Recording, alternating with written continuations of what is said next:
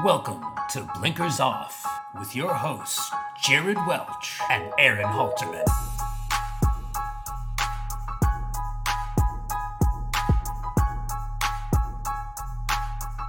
What is up? I'm Jared Welch. He's Aaron Halterman. It is Thursday, October 5th, and this is Blinkers Off. What's up, man? What's up, guys? Everybody, it's gonna gonna be a fun show today, man. I, I you know, I, I kind of complained about September last week, and it's gone, and October's here, and this is an awesome weekend. It doesn't get much better than this weekend. Yeah, and the uh, the chat's already popping here. Everyone's fired up. There's a lot. there's a lot going on um, this weekend, and obviously, I mean, it's it's obviously the it's you, you talked about it. It's the final uh, weekend of preps for the Breeders' Cup, at least official preps of, over here. We have like I don't even 14, 15 between Friday and Sunday.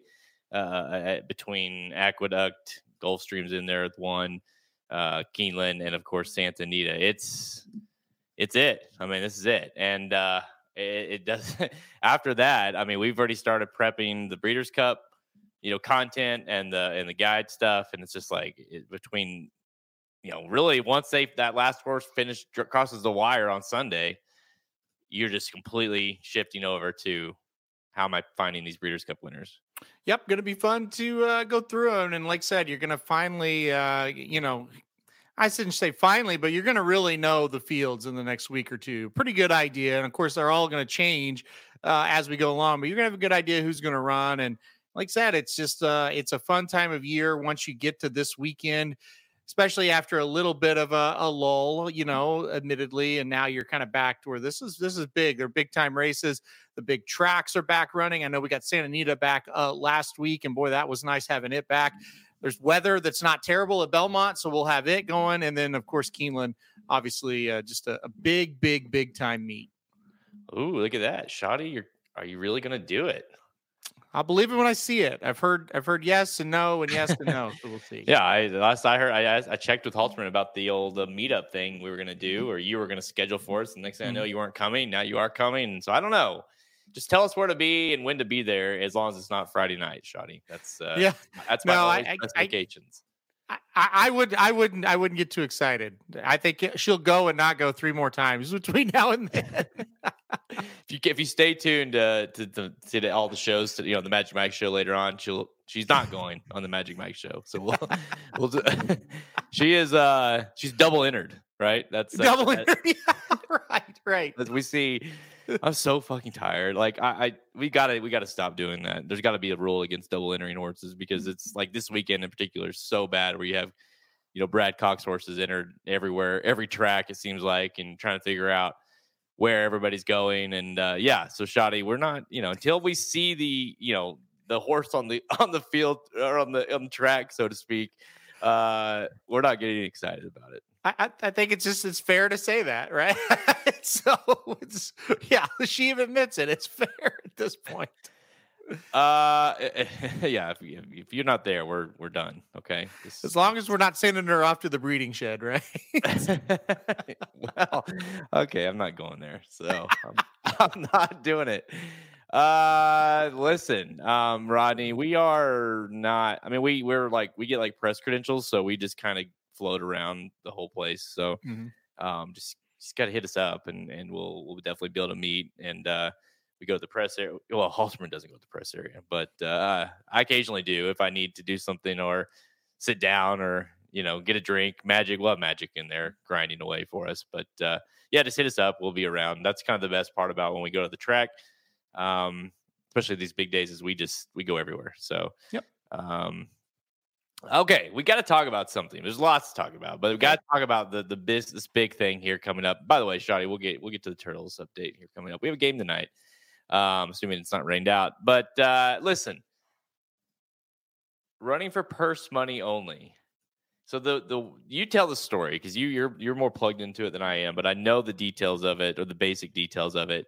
We have another horse, another situation where a horse was accidentally scratched in the morning, uh, and then fixed, not scratched. But because of that, now the horse is going to have to run for purse money only. This seems to be happening more and more lately Thoughts?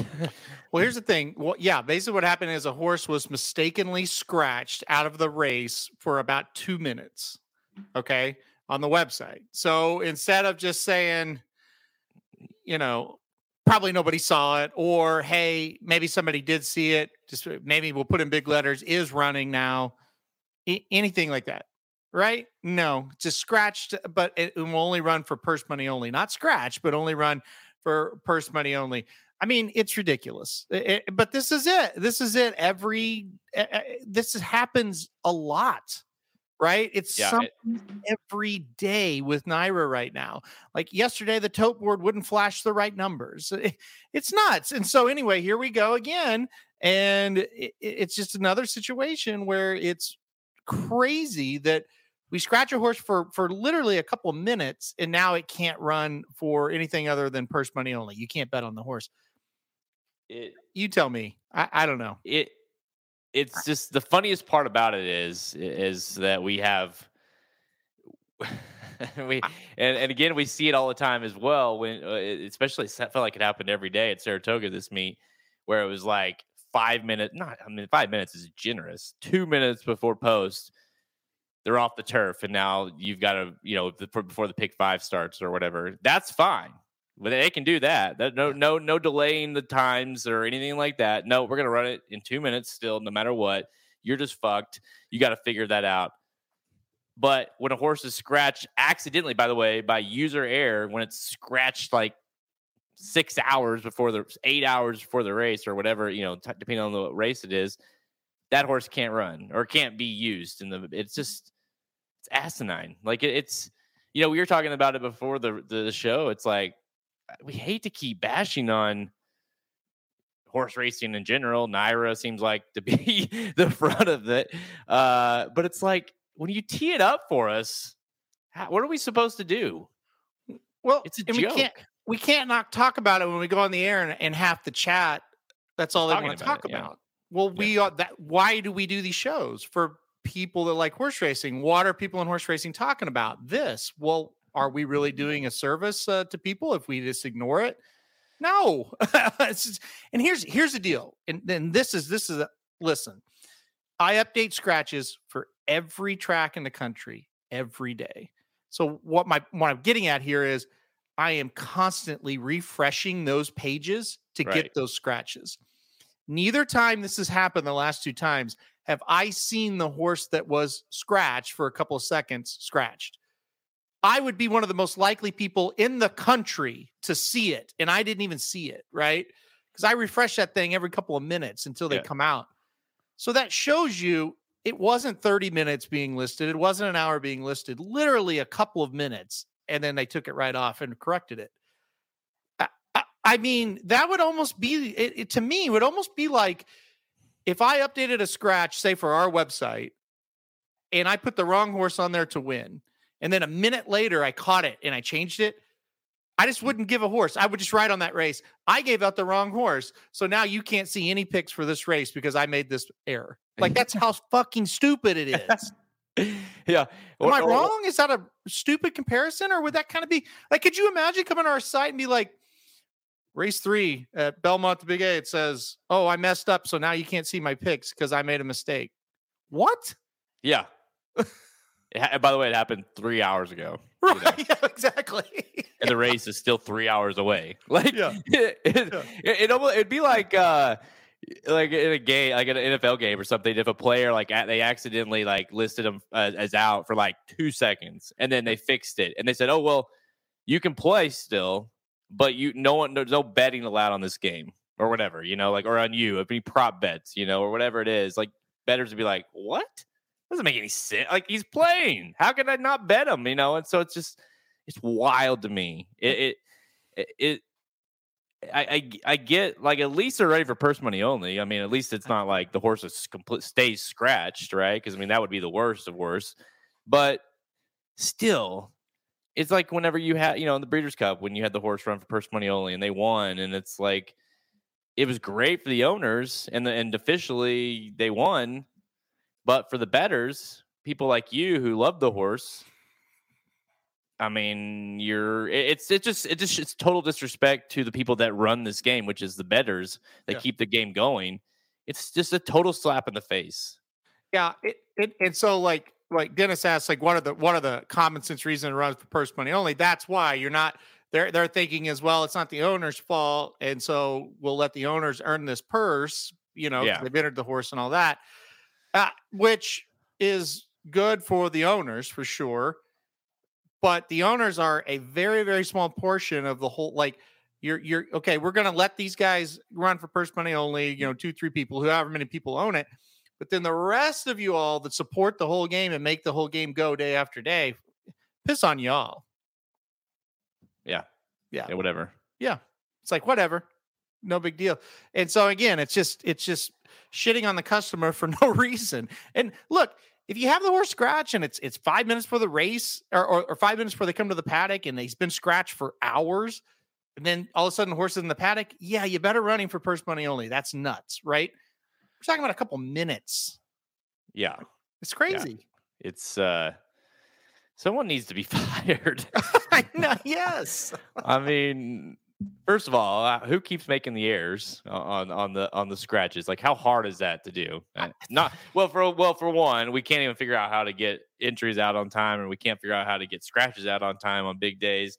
So surely we can't figure out how to select the right horses to Mhm. to list. Uh, uh, you know that there are and are not scratched, but I mean, at this point, it you know, I saw that whenever uh, Magic sent it to us. It was, you know, and it's funny how we're like, you know, how like you see so much. If you if you're if you see so much shit, you you become accustomed to it. So you're just kind of mm. like, yeah, that's that sounds about right.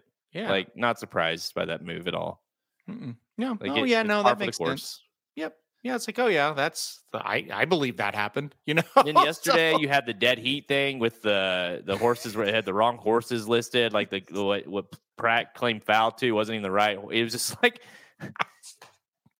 what is happening in New York? you just laugh. I mean, and again, you know, you felt bad for him last weekend because of the weather, but then they do like the dumbest things. Like, okay, the weather's bad. I get it. That- That is tough when that happens, especially when you're trying to run races on the turf.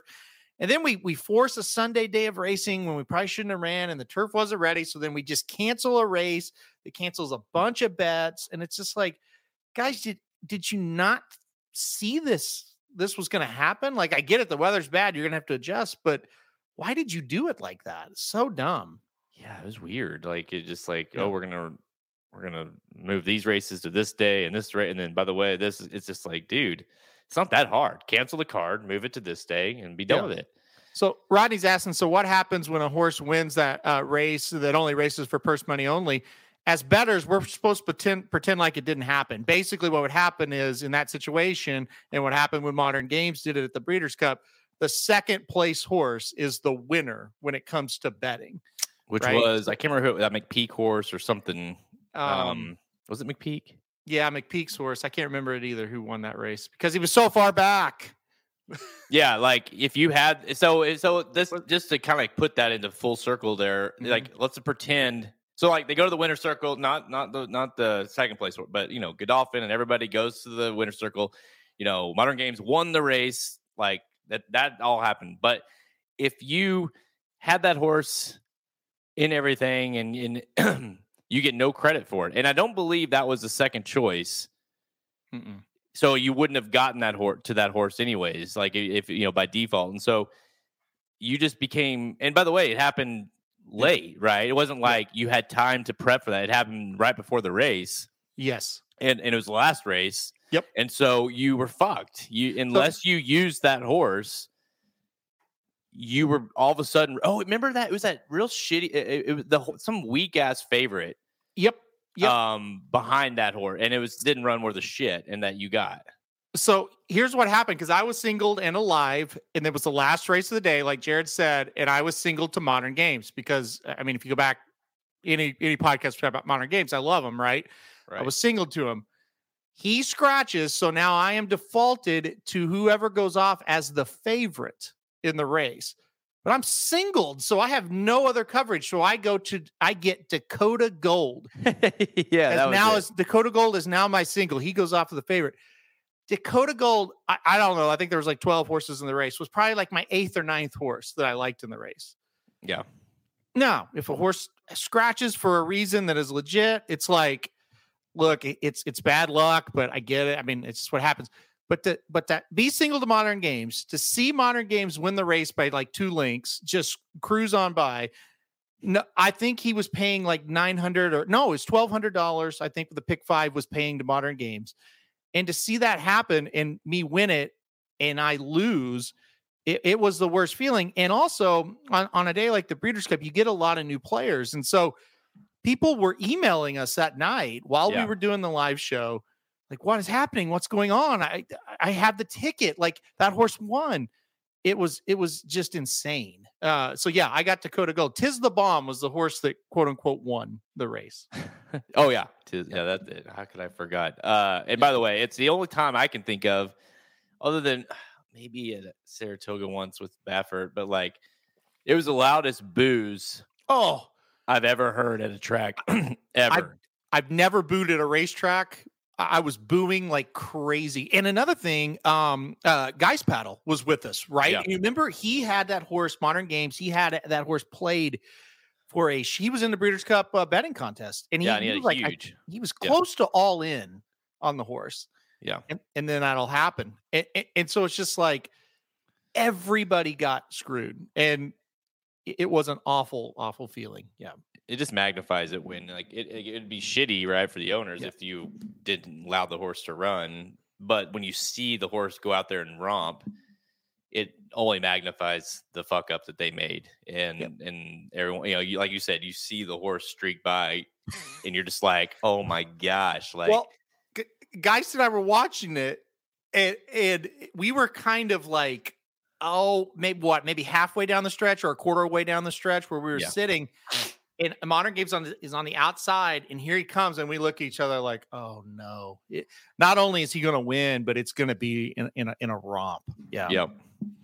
Yeah, it was, and he, and he felt bad for the owners and the, and the connections because they're in the winter circle, you know, celebrating and it's it's a crowd of boos. You know, it was. Yeah. that was Friday too. You know, that was a juvenile um, turf, and so that was Friday, and, and of course we had to go the next day, and so it was. Yeah. that was at Santa Anita, right? No, that was at Del Mar. Was it at Del Mar? Yeah, yeah, at it was Mar. Del Mar, wasn't it? Yeah. Okay. Um. Okay. So Santa Anita is off the hook. So, all right. Uh. Let's get into today's show because we have a. Oh, by the way, we got to do it. Classic winner. What's your class? Who's your classic winner? We are. What are we? A month out, right? Four weeks. Four weeks out to the classic. Who's your pick? Zandon. this Yeah. week. Zandon for me this week. Wow. Yeah. Now you're just now you're just making a joke of it. Okay. I don't. it's a joke. So uh man give me uh give me i'll stick with ushba ush but i do think this is a set this race is setting up very nicely for arcangelo um and ushba anyone that's coming off the pace a little bit because i it just seems like um with some of the horses that have been getting in as of late feels like we might have a nice little speed setup. um but yeah zandon I, I think that just goes to show you how bad that field was. y- you He know, looked awesome though. he ran a race where it's like, well, honestly, like he he might actually be up there with a chance. he ran okay. I mean, you can't you can't knock him. He ran really well. Yeah, he's a nice horse. I mean, I, and he runs like the same race every single time. He's like the most. He's like probably one of the most consistent horses we have in the race. So A thousand percent. He, he he is the most consistent. Yeah. he runs every time. Yep. I mean, even like you look at and because you even look at like back at the Whitney when when Cody's Wish ran like shit. It's like at least like you would like him to give an effort like Zandon, right? Mm-hmm. This is what I'm doing. Dennis figured it out. I'm Well, picking no. different horses all week or all these weeks, and then and then when the race gets here, whoever wins, I go, look, I told y'all. Yeah, we are gonna we're gonna plug this the piece in whenever it comes. Yep. Like, look, Halterman on uh, October fifth said Zandon would win, and it's like, Yeah. well, he also said four. No, no, no, no, no. He meant this one. Okay, this was the one. Uh, we'll have it like all queued up for like you know right after the race goes off or you know finishes. Like he said it. We should do that for every race. I, I love it. Have a clip for I love it. I'm like, in. You just like I think, and then you just believe it blank, and then Magic and Peace in, and then we'll win. Uh, some AI shit there. So, um, all right, let's get to today's show. We're going to preview and get picks for uh, Saturdays. It's the final Saturday of Breeders' Cup Winner and Challenge Challenge Series races. We're going to look at one on Friday and one on Sunday as well. Keeneland, Santa Anita, and Belmont, the Big A. Let's go.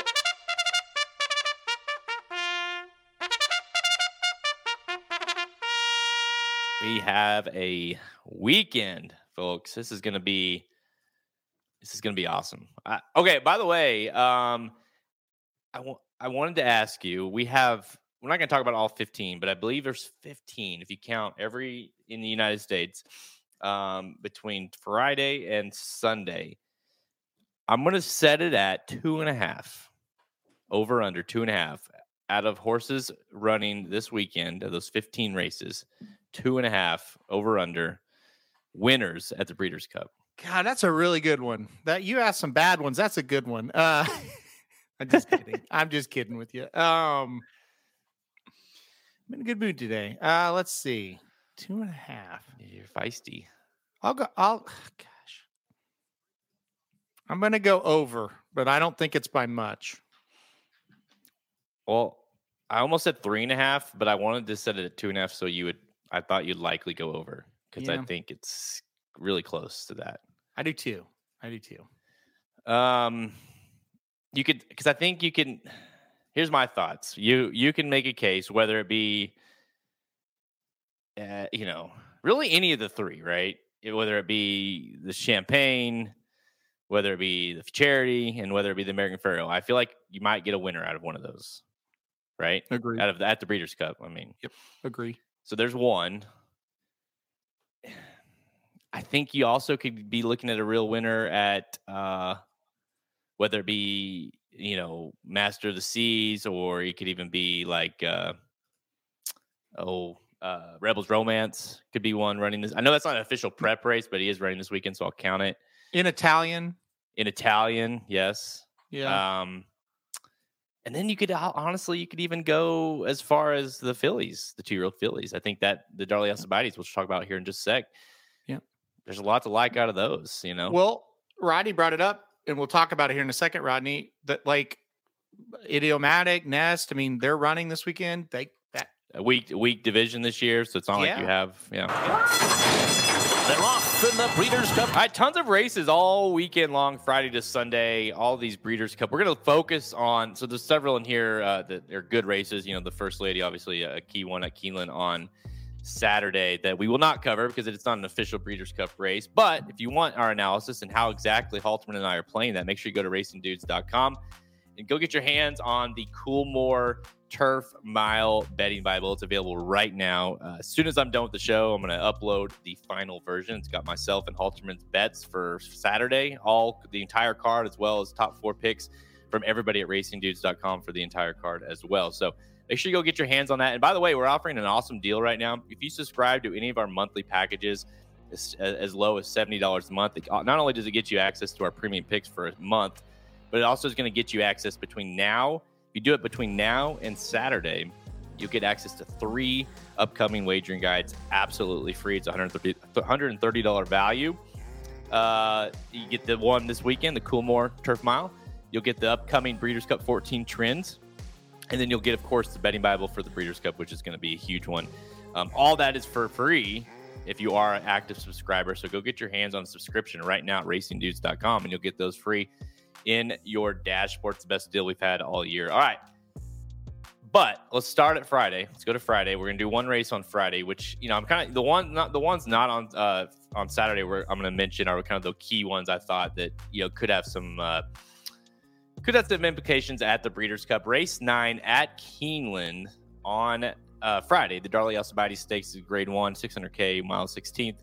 Uh, for fillies, two year olds, it is a field of nine as of now. It is a uh, winning you're in um, for the juvenile fillies, the Breeders' Cup juvenile fillies uh, at Santa Anita. Field of nine, like I mentioned, and I, I kind of mentioned this in the opening. You got a bunch of horses for Brad Cox that are double entered. I, from what I've been told, the eight Emery is going to run uh, in New York. At, in the Frizette, so I don't believe Emery's going to be here. We'll obviously stay tuned to find out exactly, but assume that she's out because I believe that's the case. Who do you like here? Yeah, I think you're going to be right about that. Uh, look, I, I think it's a two horse race between Vivi's Dream and Brightwork. I ended up going Brightwork on top. I, I, I just think this horse has just checked all the boxes so far. And I mean, not that Vivi's Dream hasn't, she's been good, but Brightwork, man, I thought the race last time out, Ways and Means came up to that horse. I thought we were going to have a real showdown. Brightwork just kind of turned her away. I think she's going to be awfully, awfully tough to beat. So, yeah, give me the seven to kick us off here. This will be a really, really good race tomorrow on Friday, but uh, I think the seven gets it done.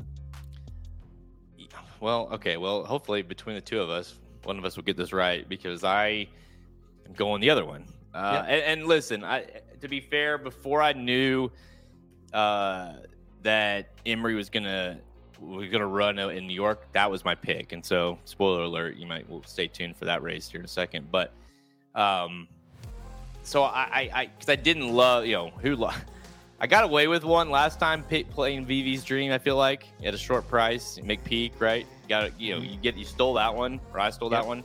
It's like, can he do it again? You know, the two times in a row. But man, that Pocahontas was awesome.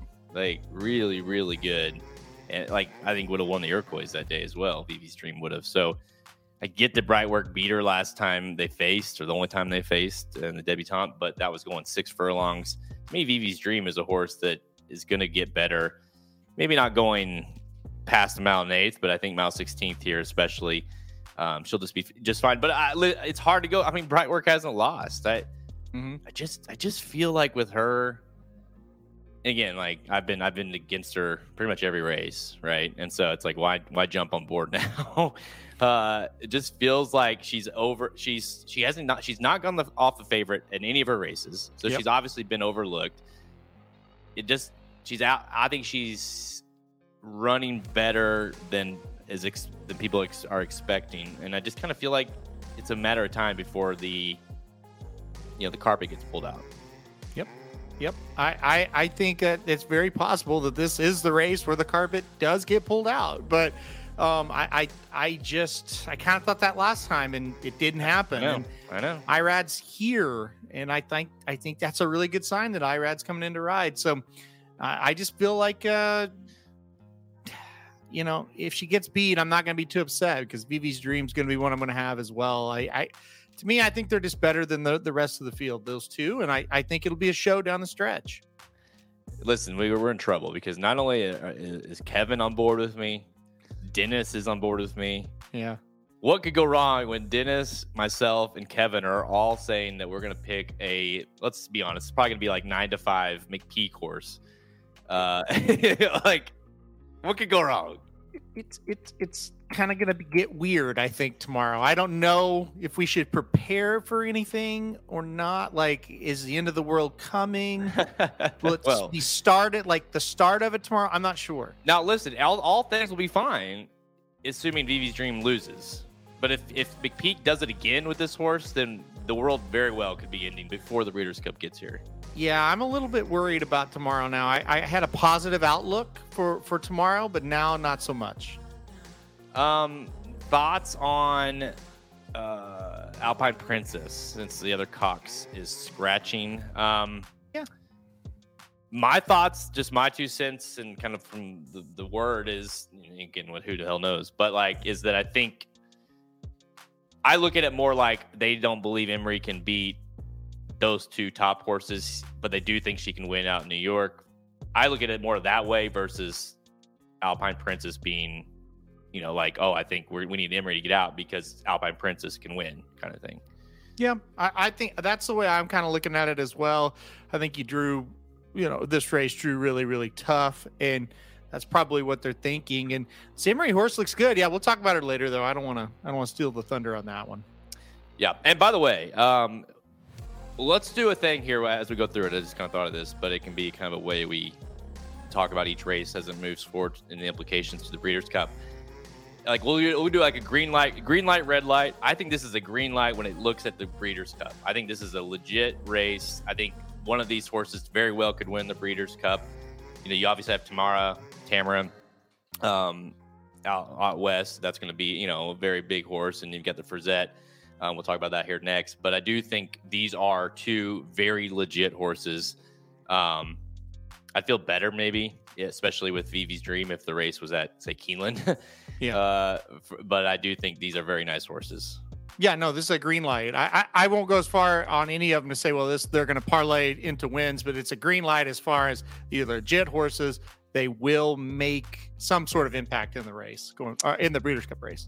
All right, let's go to Saturday. Let's move over to Saturday now. Um, to uh, we'll go to Aqueduct. Well, Belmont, the Big A, Aqueduct, really. Frizette Stakes, Grade One, uh, 400k, one mile for fillies, two year olds. Another um, winning you're in for the juvenile fillies. We talked about uh, Emery here at two to one, nine to five on Live Talk to Todd Pletcher and Brad Cox uh, going at it. Just just FYI is also at three to one. Irish Maxima at nine to two. But when I looked at this race, it's very similar to the to the one out in Kentucky where it's I feel like it I it's a two horse race and I, I kind of had to decide between number two Live Talk and the aforementioned number six Emery.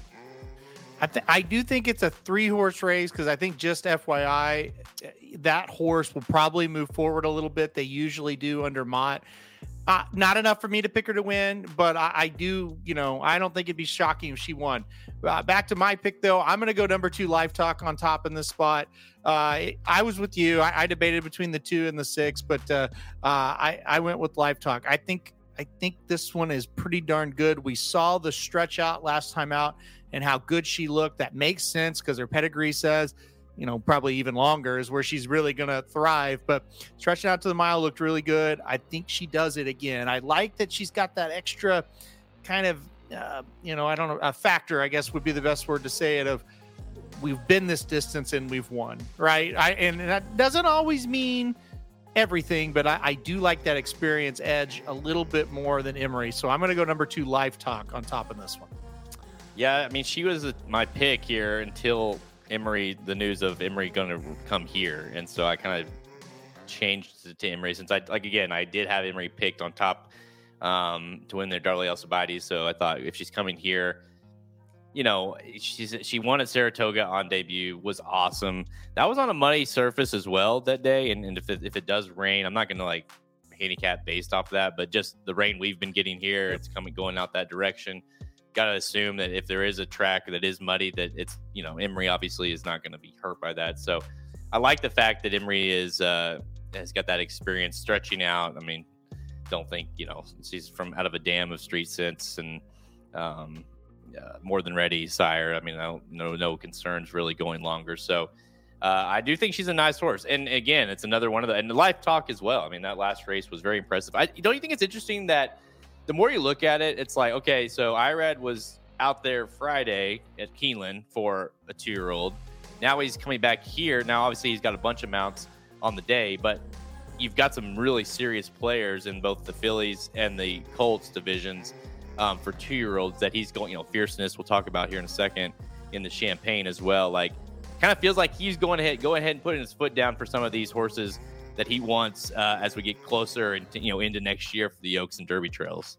I agree with you, and I think that was a big factor for me um, on on on kind of picking him on top a lot on Saturday at uh, Belmont at the Big A because it just kind of feels like, boy, you could have had some nice mounts there at Keeneland, and you stayed here and yeah, I mean, you know, you're always kind of chasing that Derby mount, and I think you know we'll talk about that horse that he's going to ride in the Champagne here in a minute. Um, but uh, yeah, I, I I think that the two juveniles here are a big reason why he stayed. I think they both have got talent, and I, I just don't think he wanted to lose those mounts. Yeah, and he's going to travel across the country um, to make sure he keeps them. All right, let's go. Uh, let's go to. Uh, by the way, I am on Emery. You are on who? on Live Talk. All right, so let's go to nut race eight on the card, the Champagne Grade One. Worth 500k going one mile for two year olds. This is a Breeders' Cup juvenile, uh, FanDuel juvenile win, and you're in. Field of eight uh, lined up. Fierceness, your six to five favorite for Todd Pletcher, Irad Ortiz, we mentioned on the mount. Haltern, you and I were there live in person to see this horse, and it was something special when this horse dominated at Saratoga. By the way, you had a little track uh, specialty as well. Comes here, you got to think will only be better as they get uh, you know longer down, not just this race, but down the trail. Fierceness is a legit colt, six to five. Is that where you're going? Yeah, I'm really excited about fierceness. Uh, I, I have not obviously been very creative yet on this show. That it will come, I guess. But uh, yeah, I'm pretty excited about this horse. Uh, you talked about it. Horses by City of Light. So, you know, I think going a mile is going to be really good, but out of a Stay Thirsty mare. So maybe able to get a little bit longer than a mile, mile 16th, mile and an eight, even. I really like the number six fierceness. I think he is the real deal in a major way.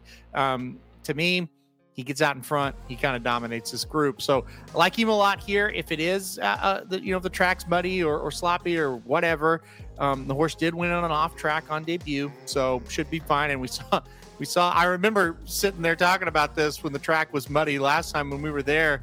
Like I don't know, it's muddy track, and I, look, I was like, well, City of Light didn't have any, any trouble over a sloppy track in the Pegasus that day, so maybe it's actually going to help him that it's wet and I don't think you could say it hurt him. That's for sure. So I like him. I'm super high on him. Um, you know, we'll, we'll see. I mean, that was step one. Now we got step two here in uh, Champagne.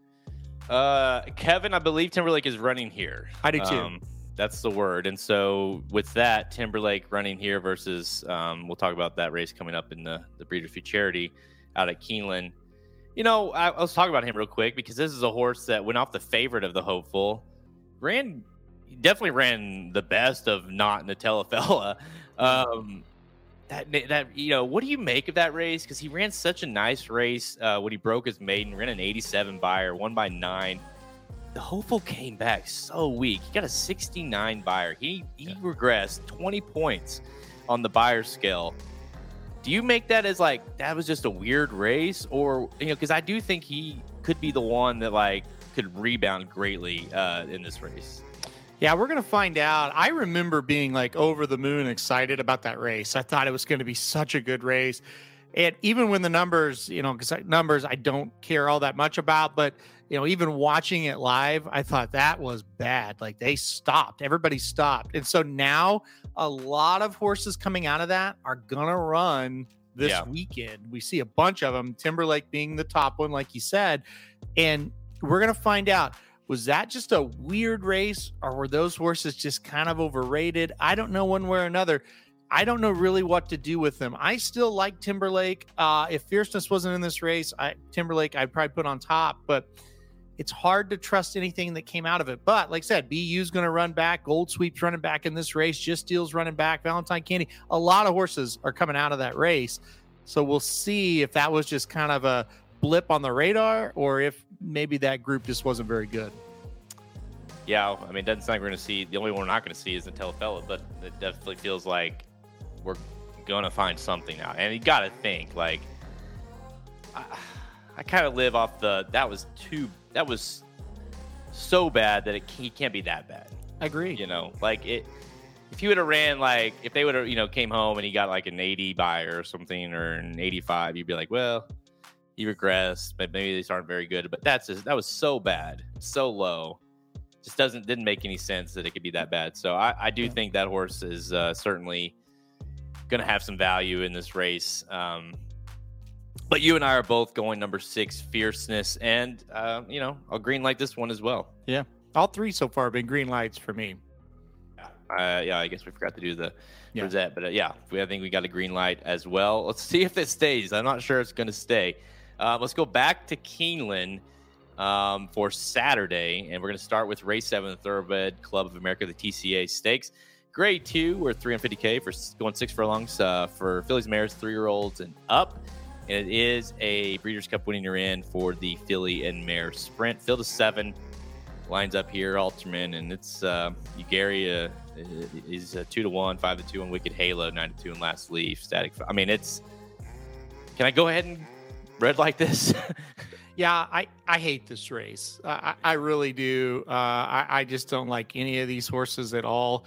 Uh, you know, spoiler alert: if you if you end up buying the uh, wagering Bible, I I didn't even make a play here because, I, like, I've heard people say, "Yeah, I just scratch off that last race with Wicked Halo and she'll be fine." Okay, yeah, you can definitely. I don't. That wasn't her, but what if she's not fine? And what, she's going to go off at like seven to five, I think, because I think people are going to have that attitude. And I just didn't have a lot of interest in betting her. I put Ugiri on top, but I, I don't know. I, I, you know, I, I'm not in love with her. The one thing about it, at six furlongs on the dirt, she's really good, as in she doesn't lose. So that's why I ended up going Ugiri.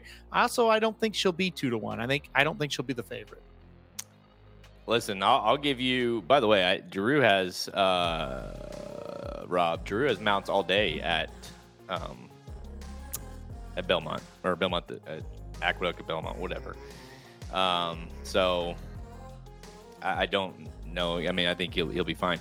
Um, I'll give you a little spoiler, um, or at least a. This is what I was going to bet, but couldn't get myself to bet in the Bible, so I ultimately skipped the race uh, because I'm with you. I originally had a bet for this one, and then the more I looked at it, I just thought, you know, if I'm struggling to kind of come up with my play here, I'm not going to use it. I'm not going to do it. So my original idea was to play a. Uh, uh, let's see, it was a one-three over six exacta my thoughts were Wicked Halo or the three, last leaf will kind of run down the six late. You know, that was the thoughts. But then I was like, you know what?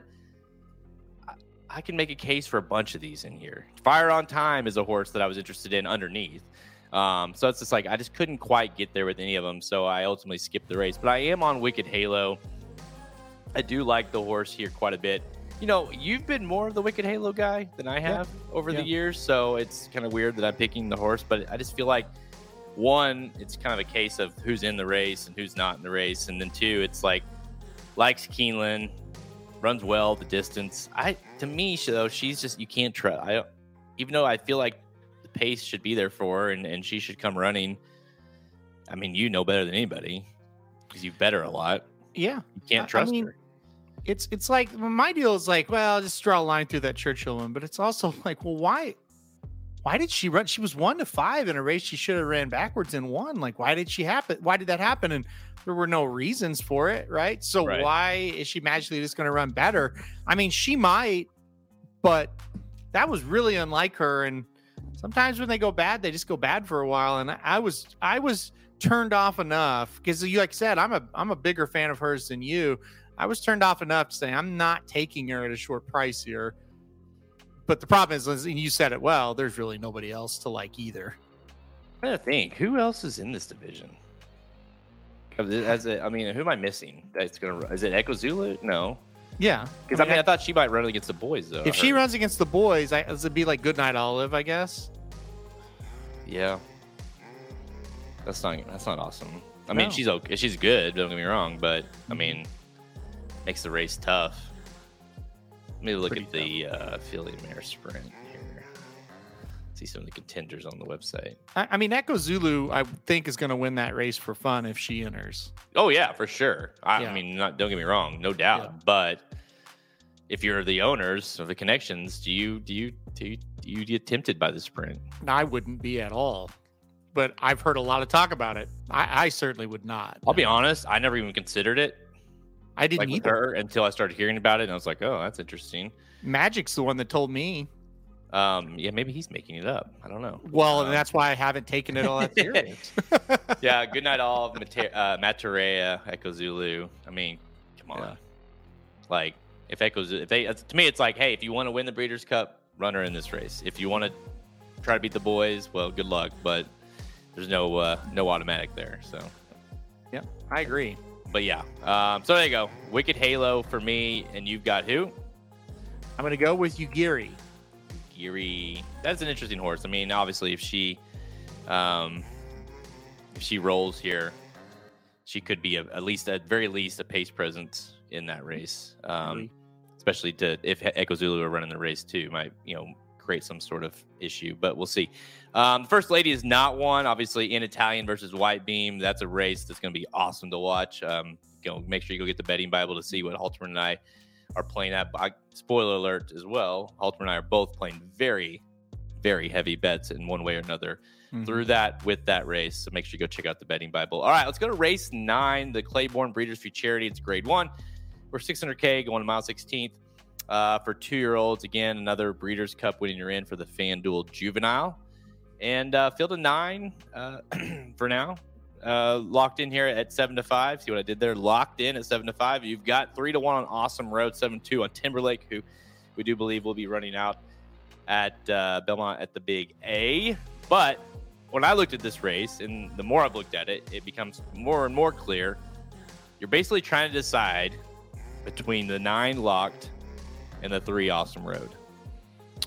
It's another Cox versus Pletcher showdown, just like last year with Loggins and Forte. And boy, did it live up to the hype. It was a great race. The Forte edged clear of Loggins late. There may have been a disqualification that didn't happen in the race. So, you know, there was a, you know, thank God it didn't because I had Forte that year. But uh, look, I, I think with this one, Locked is awfully good. He ran extremely well last time out. Um, if he runs that type of race again, he's going to be tough. But I really like number three, Awesome Road. That's what I'm going to put on top here. So I'm going to go with Cox this time.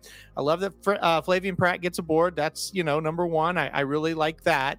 And then number two, I like the fact that the horse seemed to get a lot out of that debut. Was inside of another horse, got challenged, and turned that horse away. And as they approached the wire, he was really putting the other horse away that finished second that day. I thought that was a really good sign. Was it as flashy as Locked? No, absolutely not. Locked was very flashy in his uh, maiden special weight win. I think Awesome Road, they're kind of building him along. I think he's really going to pop a big race here. So give me the three. Yeah, and uh, Stronghold, who he beat that day, came back to win.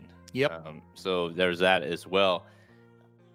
I mean, to me, you can you can go through this race with the magnifying glass, and I mean, it's it's it's all an opinion, really. I mean, which obviously it's, what horse racing is, but it's like they're two year olds. They both ran once, twice, I guess, locked as, but one have both won once.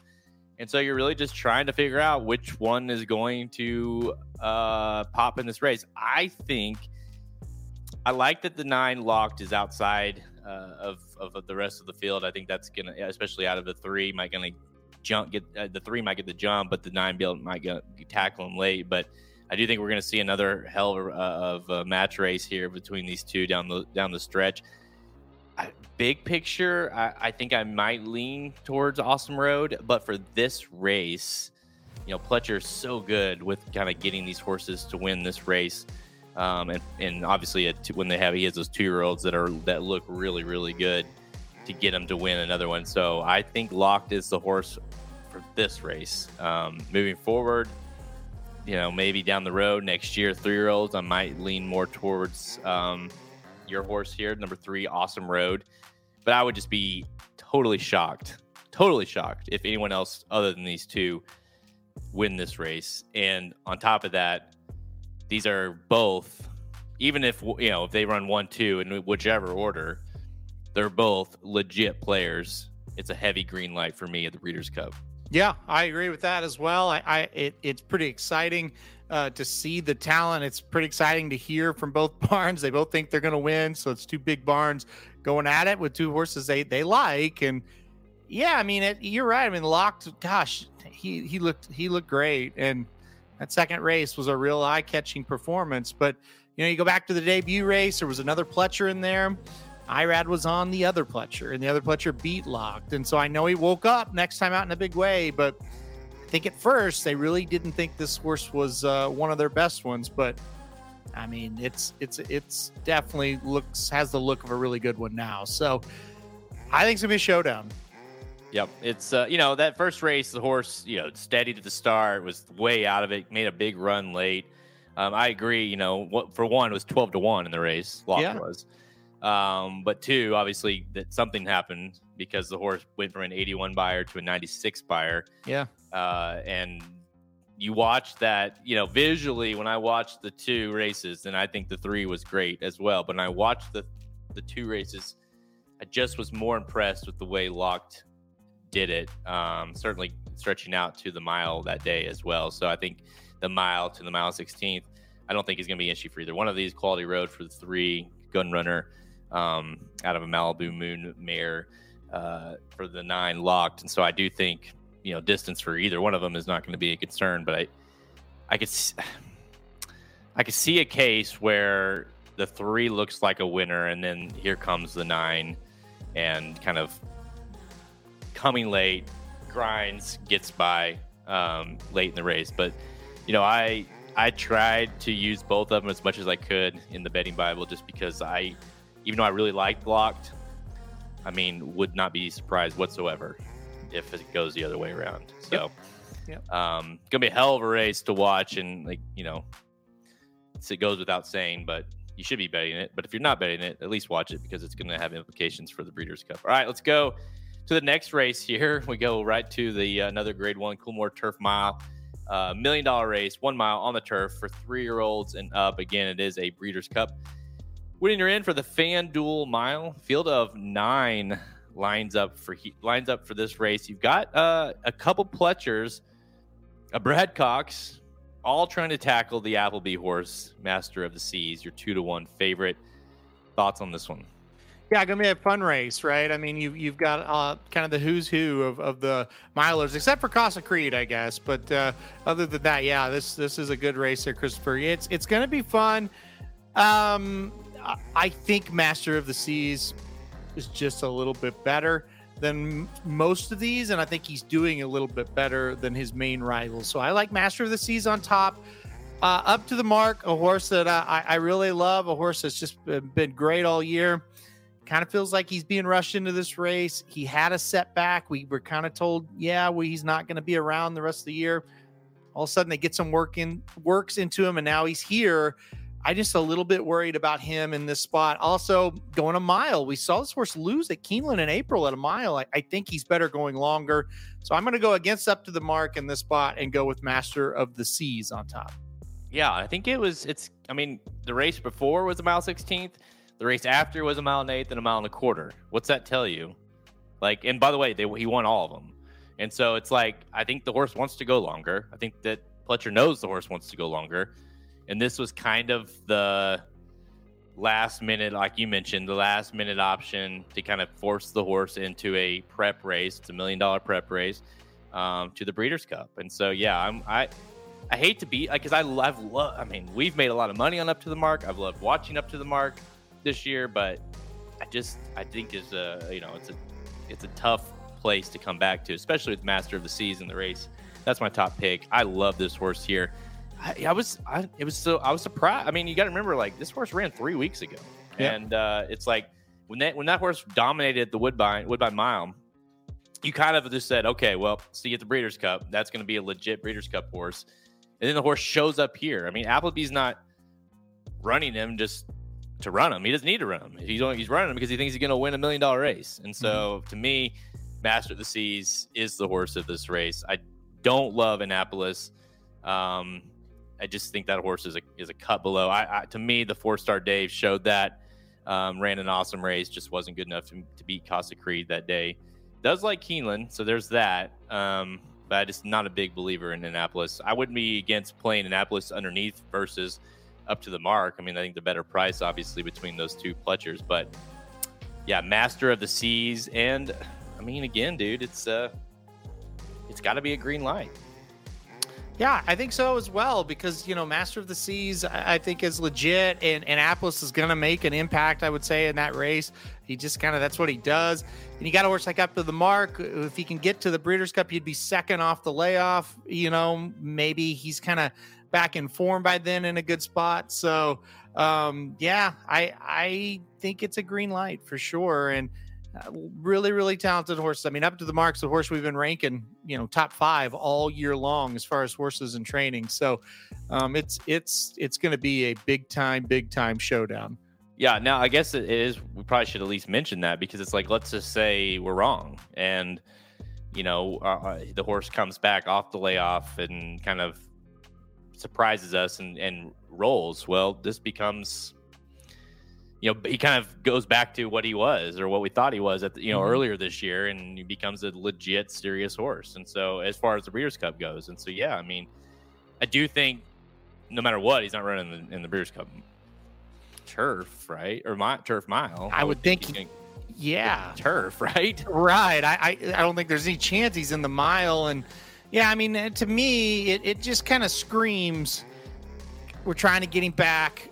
We're, we're trying to get him to the Breeders' Cup. We're just trying to get some kind of prep race in him to where he's going to pop on Breeders' Cup Day. That that's what it looks like to me, you know, on the outside looking in, and that's why you kind of said you kind of mentioned you know your reasoning for uh, picking locked versus uh, awesome road. It's like this race, this race right now, this is what matters, and that's the same reason I'm going Masters of Sea, Masters of the Seas in this race.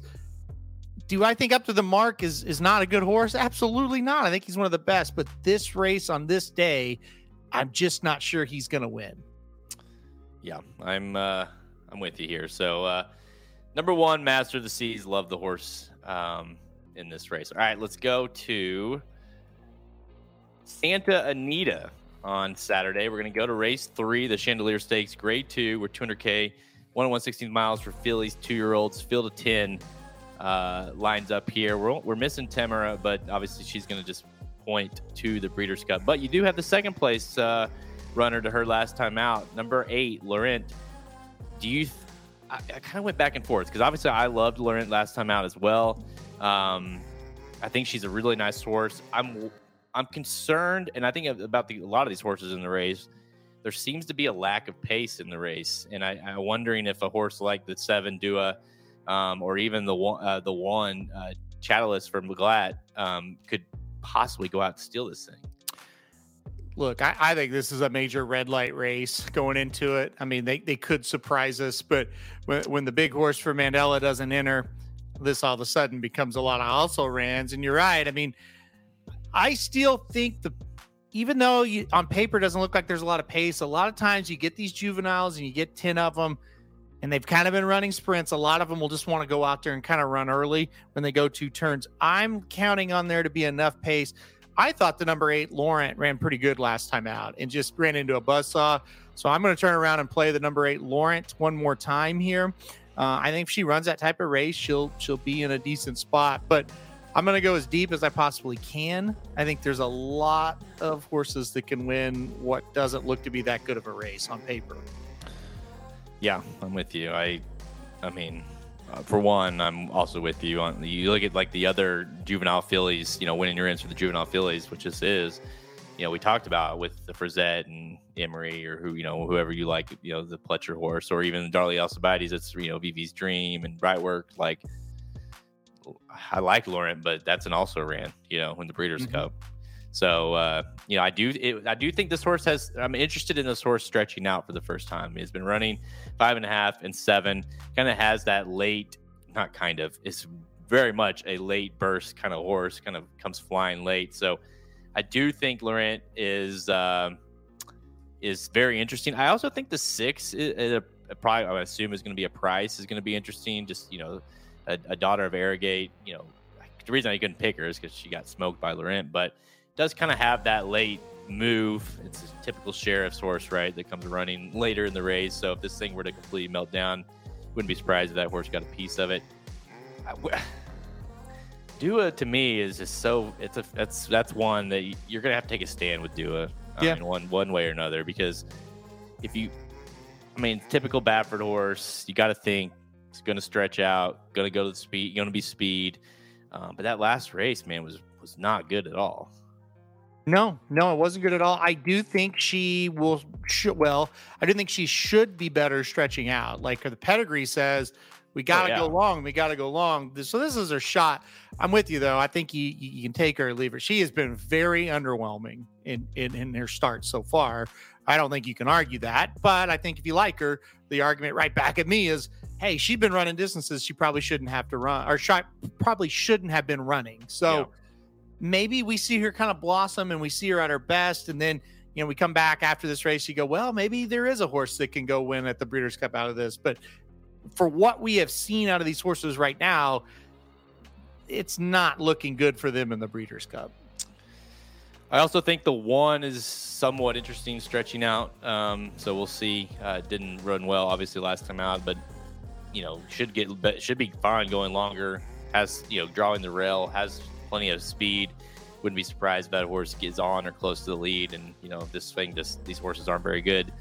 Um, could definitely get a piece of it as well. But I'm with you on the eight, um, Laurent, and I think it's well, I don't. It's definitely a red light, hard red light for me. But uh, I, you know, I guess the one positive of the of maybe we can make it a yellow light is that if Laurent rolls or looks really good, what's that say about Tamara? You know, Yeah, Like, no, I I, think it mean, I, solidifies her even with not running. yeah, there's a ton of horses that she absolutely whacks that are running in this race. So yeah, I mean, it, it without running, she does become even more interesting. You're right. Um, all right, let's go to race eight on the card, the Rodeo Drive Stakes, grade two. We're 300K going a mile and a quarter on the downhill turf for fillies, mares, three year olds, and up. Uh, field of eight lines up here, Halterman. And, you know, we, we, I have been on Anisette really, uh, you know, all summer. And now she kind of maybe has a little bit tougher competition. Obviously, you got some horses from the east showing up here. Are you going to go Anisette one more time, or do you think maybe the waters have gotten a little too deep?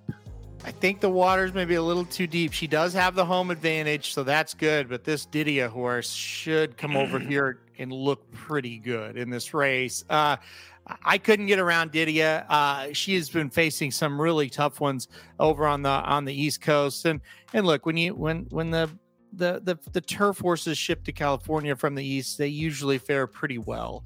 Um, I I like Anisette a lot. I, I think she's a nice horse. I think Didia is the one to beat in this one. Yep, I'm with you. That's and honestly, I went into it assuming, well, okay, I'm I'm picking you know my girl Anisette I've loved her. She's been awesome. I mean, she's just been that last race in particular. Del Mar Oaks was really impressive, and she certainly could. I mean, she has a race one at Santa Anita. Um, she has not gone this long, but there's really nothing there that shows you that or make you think she won't. But when you look at Didia and kind of what she's done, got her first loss in the United States and one of her first losses of her career. She's won eight starts in or eight times in 12 starts. Um, and she lost to Market Segmentation and, and beat McCulloch, who came back to win. Uh, I, I just think not only just a better horse, better at this distance, just the East Coast coming out west, I think is just you know proven to be better. And so Yeah. I like the six Didia as well. Kind of surprised. I, I feel bad about picking against my girl here, Yeah. but uh, I I just think she's she's too good. So the way I kind of looked at it, say market segmentation would have been in this race, I would have singled. Would you have singled if market if yeah. it was market? Yeah. So I I mean Didia I think I mean I think is very similar to market segmentation. So Yeah, and she was coming. I mean, she was there. I mean, Yeah, she was, she was flying late, and and I don't know. No matter what numbers you look at, um, I don't know how you know. I know depending on what you look at, but Didia is a standout. Yep. You know, I mean, like Didia runs consistent mid nineties mid nineties Beyers, and as good as Anisette looked last time out, she earned a ninety one Beyer, and Mhm. just think she's a tad below that Just horse. And, we, and, and you know what? To be honest, we see that a lot with Mhm. these West Coast horses that have look, uh, turf horses, I should say, in particular, that look so good, and then you kind of merge the East and West together, and you realize, oh well, they're not. They're they're West Coast good. Yeah, and you know, I think sometimes people hear that and be like, "Oh, you guys are the East or whatever." First of all, we're in the Midwest. We don't like either coast, to be completely honest. And secondly, that's just how it is. Like usually, the California dirt horses are really tough when they go east, and the East Coast turf horses are really tough when they go west. It's not a bias. It's not anything. That's just how that usually plays out. I agree. Um, all right, what do you? It's a win and you're in for the Maker's Mark Filly and Mare Turf. It is out west, so now you know we have all these. These are these are races going to be ran at the Breeders' Cup track. Didia, you green lighting this race because of her? Can we yellow light it?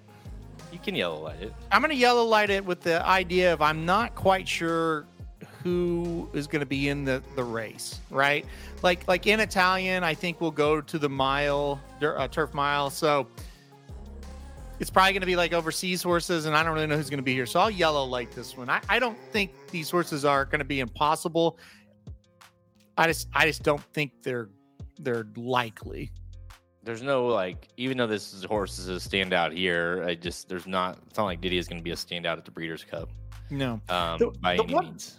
Sorry, not to cut you off. The, one thing we, I think all of us need to kind of pause about when we start throwing out horses this year that have ran in, in races where we don't usually play them.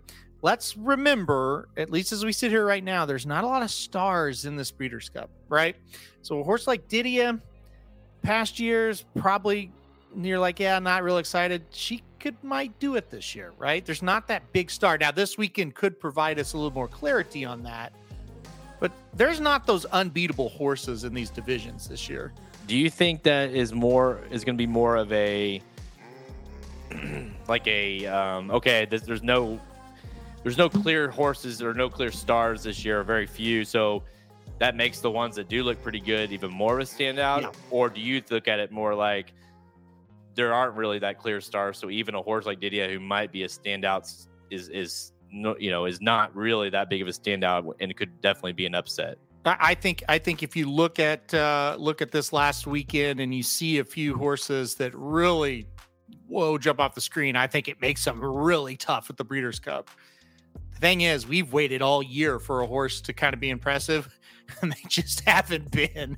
So, uh, you know, hopefully we see something like that. But I'm not holding my breath. I think I think this year what we have is what we have, and it's just a lot of horses that aren't bad, but they a lot of horses that aren't stars, really. it, it just feels like you know and i mean in italian i mean we'll see what she does this weekend but it i guess it feels like there's going to be like one chad brown horse that maybe wins one of the turf but other than that you can basically count on internationals winning every turf race because we just don't have that we don't have any standouts I mean, you look at the two-year-old turf races so far. It's like the two at, uh, at Belmont at the Big A yesterday. They ran them on Wednesday. It's like, Yeah. yeah. they're not they're not very good.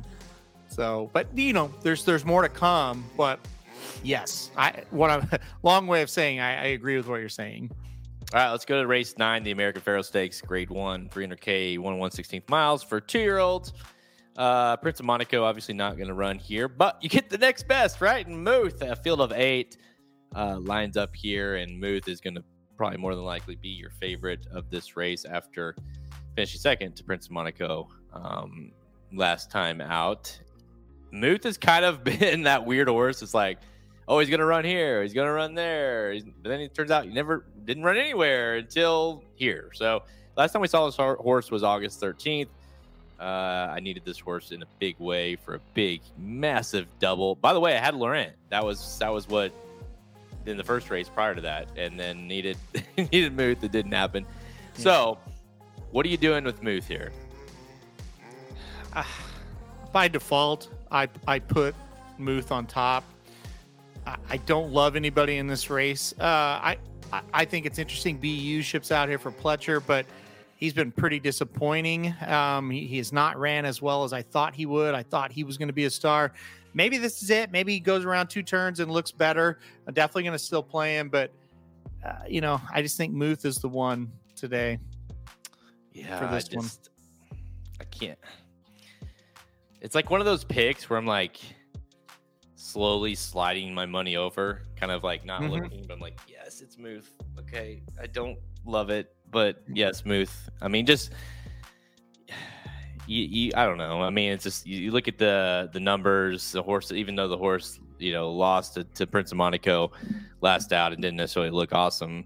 Um, got it. I mean, he got a 93 Beyer for the race. Got a 90 on debut. There's really no one in this race that that is close to that. BU is the only one on debut ran an 88 Beyer. Um, I guess we can talk about Pletcher sending this one out. You talked about BU a little bit earlier with Locked on that debut race. This was like the the the Pletcher I, I that I read was on was the favorite of that race. Lost to Just Steel, came back, ran in the hopeful, was a short price that day, lost again.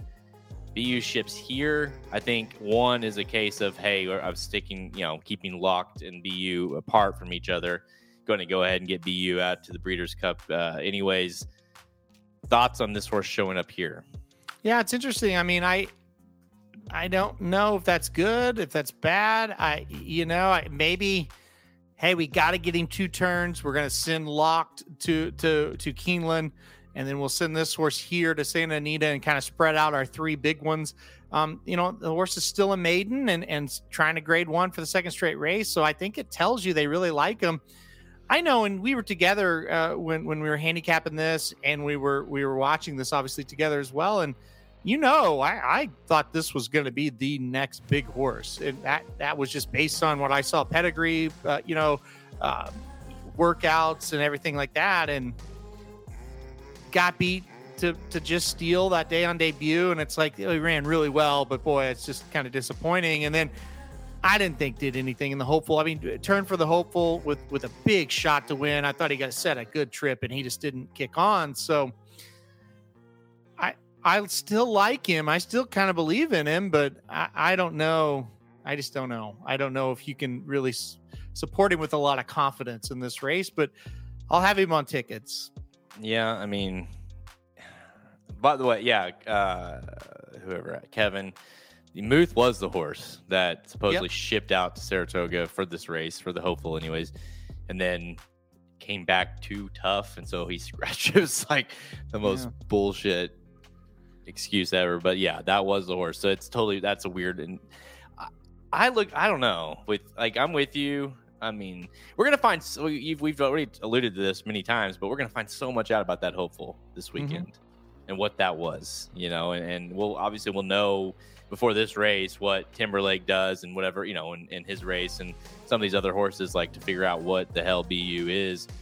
I I tend to look at it more like locked is the is the horse that he likes most now.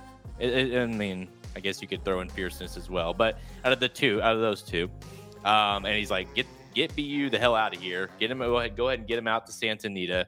Get him at two turns. We'll see what he does there. And and he's you know given Repole right, he's going to run him in the Breeders' Cup, and so it's like just go ahead and get him out there running that race. Get but more than anything, it's like keep him away from locked because I don't want he doesn't need to be in that race. Well, and you notice no jockey follows him out there, and I realize that that's not where those jockeys would normally run. But still, you know, he he, he got he didn't get his own jockey. You know what I mean? So Yeah, yeah. it kind of tells you, and, and maybe you're sitting there saying, "Well, duh, you got fierceness," but sure, but it still says something, right? If- Irad was out here riding BU, it would say something, you know. And I- you know, I know he did prep Forte at the race uh, at Keeneland last year because that's where the Breeders' Cup was, but I, I just don't feel like that's the case this year. Right. Yeah. So I'm with you. Um, I am on Muth, uh, just by default a little bit. I am going to. I'm gonna red light this one. Yeah, me too. I just don't love it. I just I, I think, and I don't. And to be clear, I don't really. I'm not definitely not sold on picking Prince of Monaco to win either at the Breeders' Cup, but I I'm just not either. not even a little bit, to be honest. Muth is Muth is the weird one in this to me. So I mean, I guess if he were to like, I mean, he's a two million dollar horse. He's been the favorite every race. they they really really thought this like when he after that debut there were a lot of people inside uh, with connections that really thought this was the one and then he got smoked and then he went to like the saratoga thing everything happened there he's working really well they like him i mean but i i don't know I know it's just it's. I I I'll, red light it, but I also wouldn't like I, in this division this year. I'm not going to be surprised if anybody wins because I just don't think it's a very strong you know, two year old division we have so far. Um, all right, final race here. That's that's going to be a wrap for Saturday's races, but we wanted to at least talk about the Spinster on Sunday real quick. You also have the Charity and the Bourbon Stakes. Um, we're not going to mention those here. Um, one at Keeneland and uh, or uh, two at Keeneland is uh, the Spinster and the Bourbon, and the Charity is at Aqueduct. Um, but the, this is for the distaff. So it's race nine on Sunday at Keeneland, the Juddmonte Spinster Stakes, grade one, six hundred thousand dollars, mile and eighth for fillies and mares, three year olds and up, and it is a Breeders' Cup Challenge Series race for the Longines distaff. And it's like you know, for one, it's a big race in the distaff, but two, you've got some of the top contenders in here. Nest um, versus Idiomatic, who beat Nest last time out at Saratoga. Those are your clear top two choices, six to five on Nest, Idiomatic at seven to five. Idiomatic, man, it looks like once again has a very clear pace advantage, but I know, you know, I know you love Nest. So where are you going? I'm ready to be heard again, Jared. I'm ready to be heard. Oh no, you're doing it. I'm going Nest. Oh, you just love pain. You love pain. ready to be hurt again, my friend. Yeah, I, I'll go Nest. Um, Feels like me and dating. yeah. well, that's, that's that's sad, but um, um, yeah. Um, I don't know which one's sadder, actually. Listen, I just think I just, I would say every time I'm around you, I see Nest punch you in the face, and then yet here you go again. So we had so many good moments last year, and then it just went sour from the Breeders' Cup on. We did have one good moment, I guess. She beat Carrier, but uh, I don't know. I'll just I'll just go I'll go nest again, and, and we'll see what happens. I you know I I don't know why they don't try to put her in the race early. I know she can do it. I've seen her do it. Yeah, To me, I she should just sit and stock Idiomatic. I think she's a better horse than her, but you know, last time out, just gross, just terrible. So we'll I- see. your your uh just your the your voice says everything about Yeah. how you. I mean, I, I she's not she's disappointed me more than any because when she got on that roll at Saratoga last year, and even you know went over to Belmont and won, I'm just like this this is the next big horse, and could I mean just the worst of the Breeders' Cup, so, so bad. yeah. It disappeared forever, comes back, looks great, and then so bad again. So I I do think uh if you looked at like a big pick, like I think Nest is a better horse. I thought Nest was a better horse than Idiomatic last time, but Idiomatic is the now horse and has ran so well as of late.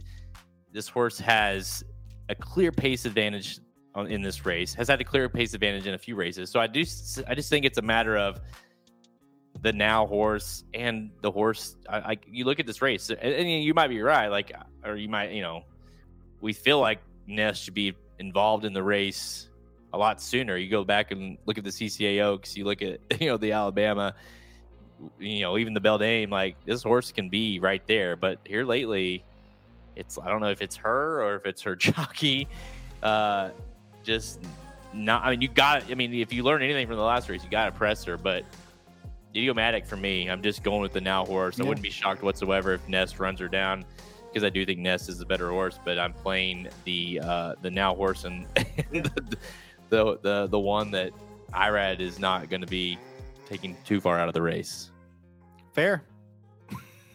uh, who- another rough, another tough division too. So what Yeah. do you what do you feel of this race? I mean, if I mean, well, I know the answer because you're picking her to win after she just crushed your heart last time. So if Nest wins, I mean, you're gonna do it again in the Breeders' Cup with her, aren't you? Probably. uh yeah, no, look, I, I I think you have to green light this race just because who, who's Yeah, gonna the win? I mean, if Idiomatic wins again, I mean, is there gonna be any pace ever in any of these races uh, that these these older fillies and mares are in? I don't know. So I think it's a green light race. Yeah, I think it's a green light race, just like you said, by default because Yeah. of who's what this division looks like right now. I mean, let's just pretend that these two horses run one, two, and run a nice race, both of them, whether whatever order it finish. These, if you fast forward a month later, these two are going to be two of the top choices of the race. So, it's it, it- you know, I and most a lot, at least a lot of years, you would probably say, I don't know, but it just, I think it has to be a green light race. Yep. Yeah. Um, where is Secret Oath? Where is Secret Oath? I Why thought- would Secret Oath not be in this race? Well, there's only one reason why, and it's because she's. I mean, because the coach is going to run her regardless. So if she must just be totally not right. Is it? I mean, there is a there's the Beldame Sunday at at at, at Belmont the Big A. If she's not entered there, then something's up. She has worked. I mean, she's worked steady. Um, Yeah, she's been working. she has four. She said really four straight works, um, and working well. Three straight bullets from Mhm. Secret Oath um, at Churchill Downs. So yeah, you would think. Um, I don't know. Lukas says he wants to space out her races. That's a bad sign if he said that. Yeah, because he's the opposite of that. Yeah, but you know, uh, that would be smart. But I, I that's interesting. He's, he's, typically more like I want to run her six times between now and the Breeders' Cup. Yeah. So, yeah, I don't know. She needed a break for sure, but it kind of makes you wonder if you know. And that's the thing we've always said about Lukas horses is you got you got to get on them when they're when they're right. They're yeah. You know when they're you know they're, they're they can be tough, but when they're not right, man, they're they're hard to hard to believe in. So um, I think her not showing up in these races is is an I'm not I would not feel uh, confident in if assuming we're not going to see her between now and the Breeders' Cup, kind of waiting all this time. Uh, by the way, after she's been curb stomped multiple times, being like, "Oh, now she's going to win at the Breeders' Cup." I yeah. would it shock me? Not really, because who it is who who is who she's trained by. We've seen it before, but I'll I'll let my money you know, I'll let myself get beat and just be happy for her if she wins. Yeah, we'll see what happens with her. That's uh, it's interesting. She's not in any of these preps, so I hope she wins, but I don't know. I'm a little bit worried about that. All right, uh, for this one here on Sunday, Halterman's got the three nest. He loves punishment, and number two for me, idiomatic. It, it's funny. Uh, the the hey, we're gonna space out the races. Then you go look at her resume, and they, they literally spaced out the races once her whole life. Not only does not only does he not space them out, he runs her against the boys. He runs. I mean, it's just he runs her in every possible spot he can. Yeah, yeah, not great. So I mean, I'm I'm looking through it. Yeah, no. Uh, the one time that the, she had a little time it was between uh, the Breeders' Cup and you know the next year, but that I don't necessarily count that. Um, yeah, did give her two months and she ran second. So, well, that's just it. I mean, like, like she's literally. Kevin says he was interviewed at Saratoga saying he thinks he may have overdone it on her in the past. you think? Crazy. He's he's he's uh he's like 90 years old. He's not going to change now. So I can't believe he said that. it, yeah, may, may have. I would agree with what he said. slight, slight overdone. Mm-hmm. no, All right, guys, no we have check us out at racingdudes.com for our free picks and of course our premium selections on the products play page at racingdudes.com. Click the get racing dudes premium button at the menu, and you can also go get the Coolmore Turf Betting Bible, now available at racingdudes.com. Again, that is available now. And if you go subscribe, you can get one, two, three upcoming wagering guides. That one, the 14 trends to the Breeders' Cup, and of course, the Breeders' Cup Betting Bible, all free at uh, the website at racingdudes.com. So make sure you head on over there and get your access to that now. Uh, we're on Twitter at racing underscore dudes, Instagram, and Facebook. You can find all episodes of Blinkers Off by visiting our podcast page, Apple Podcast, uh, Google Podcast, Spotify, all the places you listen to. We are there. Uh, I have not seen any uh, any live from the Magic Mike. What are they doing? Do you know what the Magic Mike show's doing? I think they're doing Keeneland. I'm going to assume the Keeneland late mm-hmm. pick five preview coming up yep. at 4 p.m. Central Time. So stay tuned for that. Um, Dudes Who Bet Sports uh, aired yesterday. So if you want to get, listen to Halterman and Papa Dude, go over not just NFL, but college picks for this weekend, college football picks. Make sure you go head on over to the same platforms and listen to the dudes who bet sports. It's a big weekend for OU, huh? Yeah, big weekend. Definitely a big weekend. We'll see what happens. It's uh it's measuring stick time. We're definitely better than we were last year. We'll find out how much better though, because this is this is a different test uh, this week. We've played nobody, and uh, we're playing somebody this week, so we'll see. I can tell you though. I mean, I, I again, I'm not as plugged into college. I'm not even close to what I am with NFL, but it definitely feels like OU has done. They, they have done a good job. So like they've, like I even I'm like, okay, maybe I thought didn't think they were going to be very good, and now it seems like they're doing all the things right.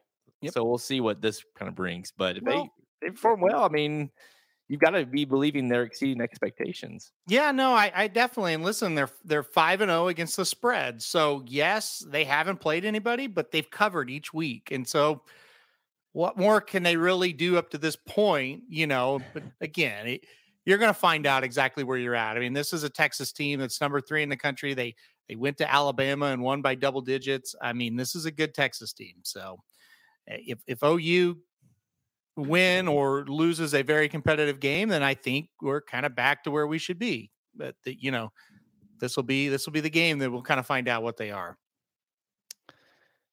All right. Well, look at this. People, want, I mean, the turtles uh, uh, have become the, the, I like turtles. We need to have a show just based off of uh, uh, U8 soccer, I think. Yep.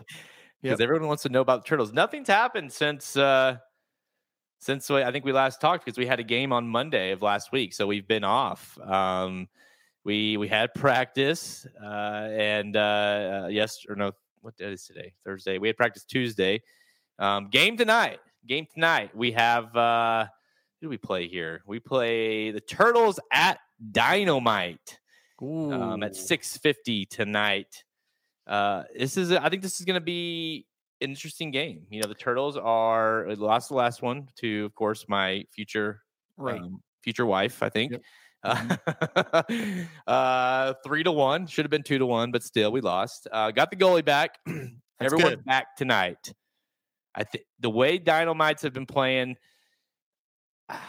I think this is gonna. I think honestly, I think this is more like a pick'em game. I could see this thing going either way. Pedlo says Jared got dominated by the coach, not soccer wise. I like turtles. That's What- for another show, my friend. well, listen, what are the what's the dynamite? What are their what's their record? Okay, well, I'll- Dynam, I'm I'm looking. How can I how can I make a pick if you give me no information? Well, I'm I, the information I have isn't great. Okay, so Dynamite, the first half finished three. So there's the uh, they were three and two. We were uh, two and two. Uh, they played one extra game for some reason. Okay. Let's see. The Raptors they beat Dynamite two to one. We also lost two to one to the Raptors. Oh, okay. Uh, let's see. Dynamite got got beat again to whoever Vesco is. We haven't played Vesco. Um, Vesco's pretty damn good though. Compared looking at the, the Shanks, they beat the Shanks three to one. We lost to the Shanks. That's my girlfriend's team. Um, we lost to the Shanks. So there, there you go. There's there's the closest comparison I can give you. Vesco beat Dynamite three to two. The next week, Vesco beat the Shanks, who we lost to. Dynamite three, turtles two. I think. Okay, here's another one. Here's another one for you. We beat the. Oh, here's a good one. We beat the um, Austin uh, four to one. They beat Dynamite beat Austin eight to zero. Now you're in big trouble. I, I I'll say I'll say three two. You guys are pretty good defensively, and I think that'll keep it close. But I kind of uh, I kind of think. By the way, the Shanks. What the hell? Yeah, Anyway, by the I way, think. Yeah, listen up. It's not the Shanks. That might be my last name, but we're the rap. We're the real oh, Raptors. Oh, so it's the Raptors. Yeah. yeah. Remember, she's the one that got mad at me because I said, "Well, it says Shanks," but Yeah. Listen, I, I I think the dynamite get it done. Is it is it dynamite or is it dynamite? that, Kevin's got it right. It's Dino Might. Okay. Exact. I don't know how. I don't know if you got access to the schedule, Kevin, but that is I. That is exactly how it's spelled. So I, I think this team is all about having fun. I think I bet they're freewheeling. They're probably not going to be nervous or uptight. So I think three two. I, I think I think it's three one most of the game. You get a late goal, kind of make it close. Nah, you have to sweat it out a minute if you're the dynamite, but I think they get it done. So three two dynamite for me tonight. yeah, I'll be honest with you, man. We I'm I'm losing. Um, I feel like I've lost the locker room. okay. Yeah. I don't feel good. I, I just I, my team uh, the we as Right. this happens a lot, but for whatever Uh-huh. reason, like I can barely get kids to practice. Like they're not at practice. I had to six. scrimmage against the team because it was five of them versus me. Because I I- that's literally all I had at practice was five kids. It, it- so it just feels, you know, the game was they didn't show up. They were tired last week. They were they were slow. I don't like it. I I think we're gonna struggle tonight. To be honest with you. Rob says Commanders minus six and Turtles team to- total under. Um, well, listen, they're six, and and and you got a six or seven or however old they are, and you you're not. I don't think you're relating to the to the team anymore. I think maybe get a twelve year old to coach them. They might relate more to them. Yeah, we we uh we don't go into to Halloween. We got two weeks left. Thank goodness. Oh, so it's almost over. Okay. We got two weeks after this week, so three games total left. Okay. Um, it. I- I'm ready. I, it's been a it's been a long season. It's been a it's been a, it's been a tumultuous season, man. We've been back and forth. I. I thought you said skanks at first too, and they are hard to keep engaged. Yeah, I'm gonna He's- say he's, right. I'm gonna say it's like a three to one type game. We lose. You're picking against them. That's and and, and you okay. So you just on air publicly picked against your own team, and then you wonder why you've lost the locker room. I feel like this has turned into a therapy session for come watch. Come watch one of my practices, and you will understand. Because last week you're like you're really mad because this lady was was was like talking shit about you. Then you start explaining, and everybody in the chat goes, "Jared, she's flirting with you, dude," and you you miss that sign. Like you're missing things, man. I don't know. No, I've given up on. I mean, they, she really took the, the wind out of my sails last week. I feel like things were going fine until this encounter, and I feel like she's she's she's gotten to you, Yeah, and not in the not in the good ways like Pedlo was talking about earlier, Well, in, in the bad ways. that didn't. that, that did or did not happen. So I don't know. we uh, we, I, I'll give it this. We are we are tough. Like our we do play well on defense. They are. I got a couple kids that that actually go after the ball, but I just. she did. She did. Yeah. She. uh By the way, just as an update, I have not. I have not accepted the friend request.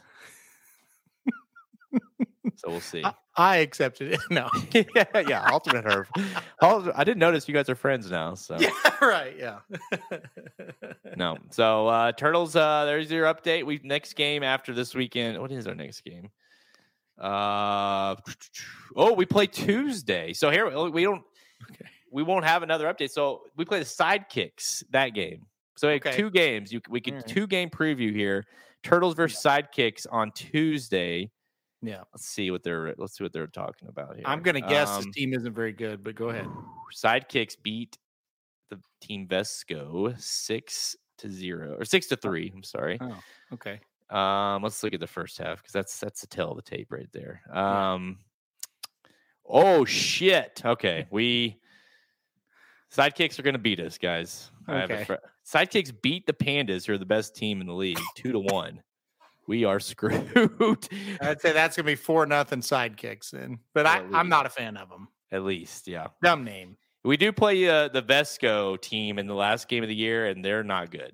So Okay. um, I think we can we got a chance with them, but uh, 500 record maybe. Yeah. yeah, I do. I'm worried about uh, going. I'm I'm worried about finishing this. This is what happened last year. We had a decent first half, and the second half we just fell apart. Well, it's a coaching problem. well, that's 100 percent the coach. it's Breeders' Cup season. I get busy. I don't That's care right. about. Yeah, I right. care yeah. less about the turtles and more about You're, the horses. So you're great in September, but October it all falls apart. you know what's bad when I've even I've even lost my son the, the other day. He was like, because we're going, I'm taking my boys like on a trip right after uh, the game, and he's like, Dad, can we just like cancel the game? I'm like, no, you can't cancel the game, but you can tell where his mind's going to be tonight. So So he's I my best this is- player too. So I think this is a sign that he doesn't really care to be playing. He's like, can we just stop? Like, what? We're still playing? What? yeah, yeah, no, that's it. That's it though. It's like, what? I didn't. I knew I- I signed up for soccer, but I didn't realize it'd be eight weeks. You know, it's like this sucks. so. I do think we need to get Halterman at one of these games at some point. Just just because I don't know, like you're betting, you know, you're betting on these games, but you don't Yeah. really understand what these games are about. You need to go, you need to show up and see just how bad it is. It's kind of, it's kind of like, it's kind of like if I watched it, it would ruin it for me. Let me have my thought process. That's of- true. of You definitely have it more built up in your head than it is for sure. Yeah. Halterman on the sidelines, like just him, that'd be hilarious. I, I could be on a live show, just be like, geez, this is, this is awful. I got to get out of He'd here. be the he'd be the the adult over there, you know, dropping f bombs and getting getting kicked out of the game. what the fuck, Cohen? Come on. No. All right, that's the Turtles update. Good luck to the Turtles tonight, six fifty. Uh, be there or be square. okay. Halterman I'll be, be there. square. I'll be square. I'll give you an update after Okay. the game, Sounds great. as usual. Thursday Great. night update. All right, guys. Uh, I think that's all. Any uh, any final thoughts, Halterman, before we head into the final weekend here of uh, Breeders' Cup races? Yeah, no, final thought is it's going to be great. And uh, I, I can't wait for the racing and um, go Oklahoma. Jeez, please. That would just be so much fun if we would Are win this game this weekend. Are you going? Yes. Yeah. Nice. All yeah, heading down. Um, I'm I'm not really nervous because I don't expect to win, but if we're in the fourth quarter and that game's close, boy, that's gonna be nerve wracking because I would love to win this game because this this is a this would be extra sweet if we could beat Texas this year because they they think they're going to the national title, you know, and if we could go down there and beat them, man, that'd be that'd be a big feather in our caps for sure. I'm sorry, Kevin broke me, so I I, I just read that, but I just died. that would be funny. I mean, now I'm here for fun. Oh, that's good. That's good. No, that makes me laugh. Yeah, yeah. I'd be Uh, like, uh, if you watch Two and a Half, half Men when Charlie went Yeah. to uh, uh, Jake's game. You ever watch that? yeah, oh yeah, he, yeah, he yeah. just got back from Vegas. He had like a suit on. He was hungover. That's so funny. oh shit, that is funny. Yeah, uh, Uh, yeah, it would be fun, uh, funny to see OU beat them, especially considering OU doesn't have the, you know, it doesn't at least didn't go into the season thinking they would be in Texas Yeah. does. So those Yeah. games are, I mean, uh, from my, from my perspective, it always feels like no matter how good or bad either side is, it's always a, cl- it's just like you know oh, Chiefs Raiders or whatever. Like it's just no matter how good or bad each side is, it just it's always a good game. The worst Oklahoma team, maybe in the history of the whole school, went to Texas, went down to Texas and beat them one year when Texas won the Big 12 championship. 1996 overtime. Uh, James Allen scored to win the game for Oklahoma. Oklahoma won three games that year. They were awful. They were hadn't won a game. They'd lost to Tulsa uh, that year. Went down to down to the Cotton Bowl and won. And that's that's that game in a nutshell. Anything can happen when they kick that one off. It's it's a crazy. I can't overstate it enough that the atmosphere it, it, down there it's it's just different. It's just different. All right, well there you go. Go. Oklahoma, Boomer. Yep. I Not until we win. I'm not going to say it bad. Okay, so okay. All right, guys. I'm Jared Welch. He's Aaron Halterman.